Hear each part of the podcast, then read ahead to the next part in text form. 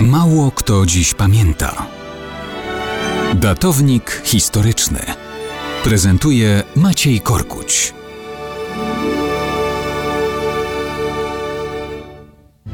Mało kto dziś pamięta, że 25 kwietnia 1943 roku to kluczowa data w dziejach Polski w czasie II wojny światowej.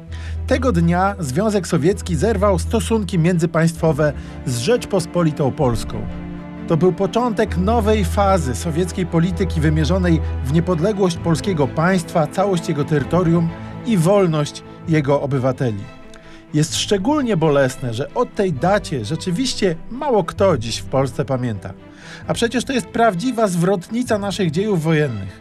To moment wyznaczający początek rzeczywistej wewnątrzkoalicyjnej agresji Związku Sowieckiego wymierzonej w Polskę początek wypierania naszego państwa z areny koalicji, początek wypychania Polski z grona państw odgrywających podmiotową rolę w polityce międzynarodowej.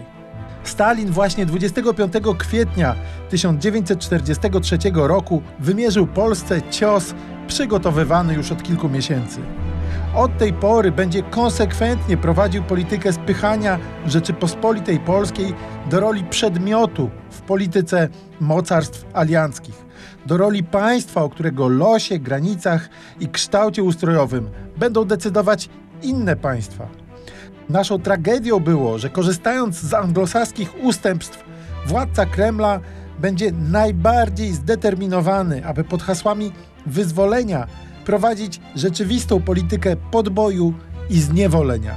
Wszystko po to, aby odbudowaną w roku 1918 Rzeczpospolitą Polską zastąpić innym państwem, utworzonym przez Stalina i zarządzanym przez wyznaczonych przez niego ludzi. W czasach PRL świadomie ten moment sprowadzano do roli niewiele znaczącego wydarzenia. Zbyt wyraźnie pokazywał on bowiem, że warunkiem stworzenia PRL było zniszczenie struktur państwowych Rzeczypospolitej Polskiej. Przykre, że do dzisiaj w wolnej Polsce dzieci w szkołach nie są uczone, jak ważnym momentem był 25 kwietnia 1943 roku. Dlaczego tak robiono w PRL-u można zrozumieć, bo całe to państwo było ufundowane na historycznych kłamstwach. Ale dlaczego to się robi dzisiaj? Doprawdy zrozumieć trudno.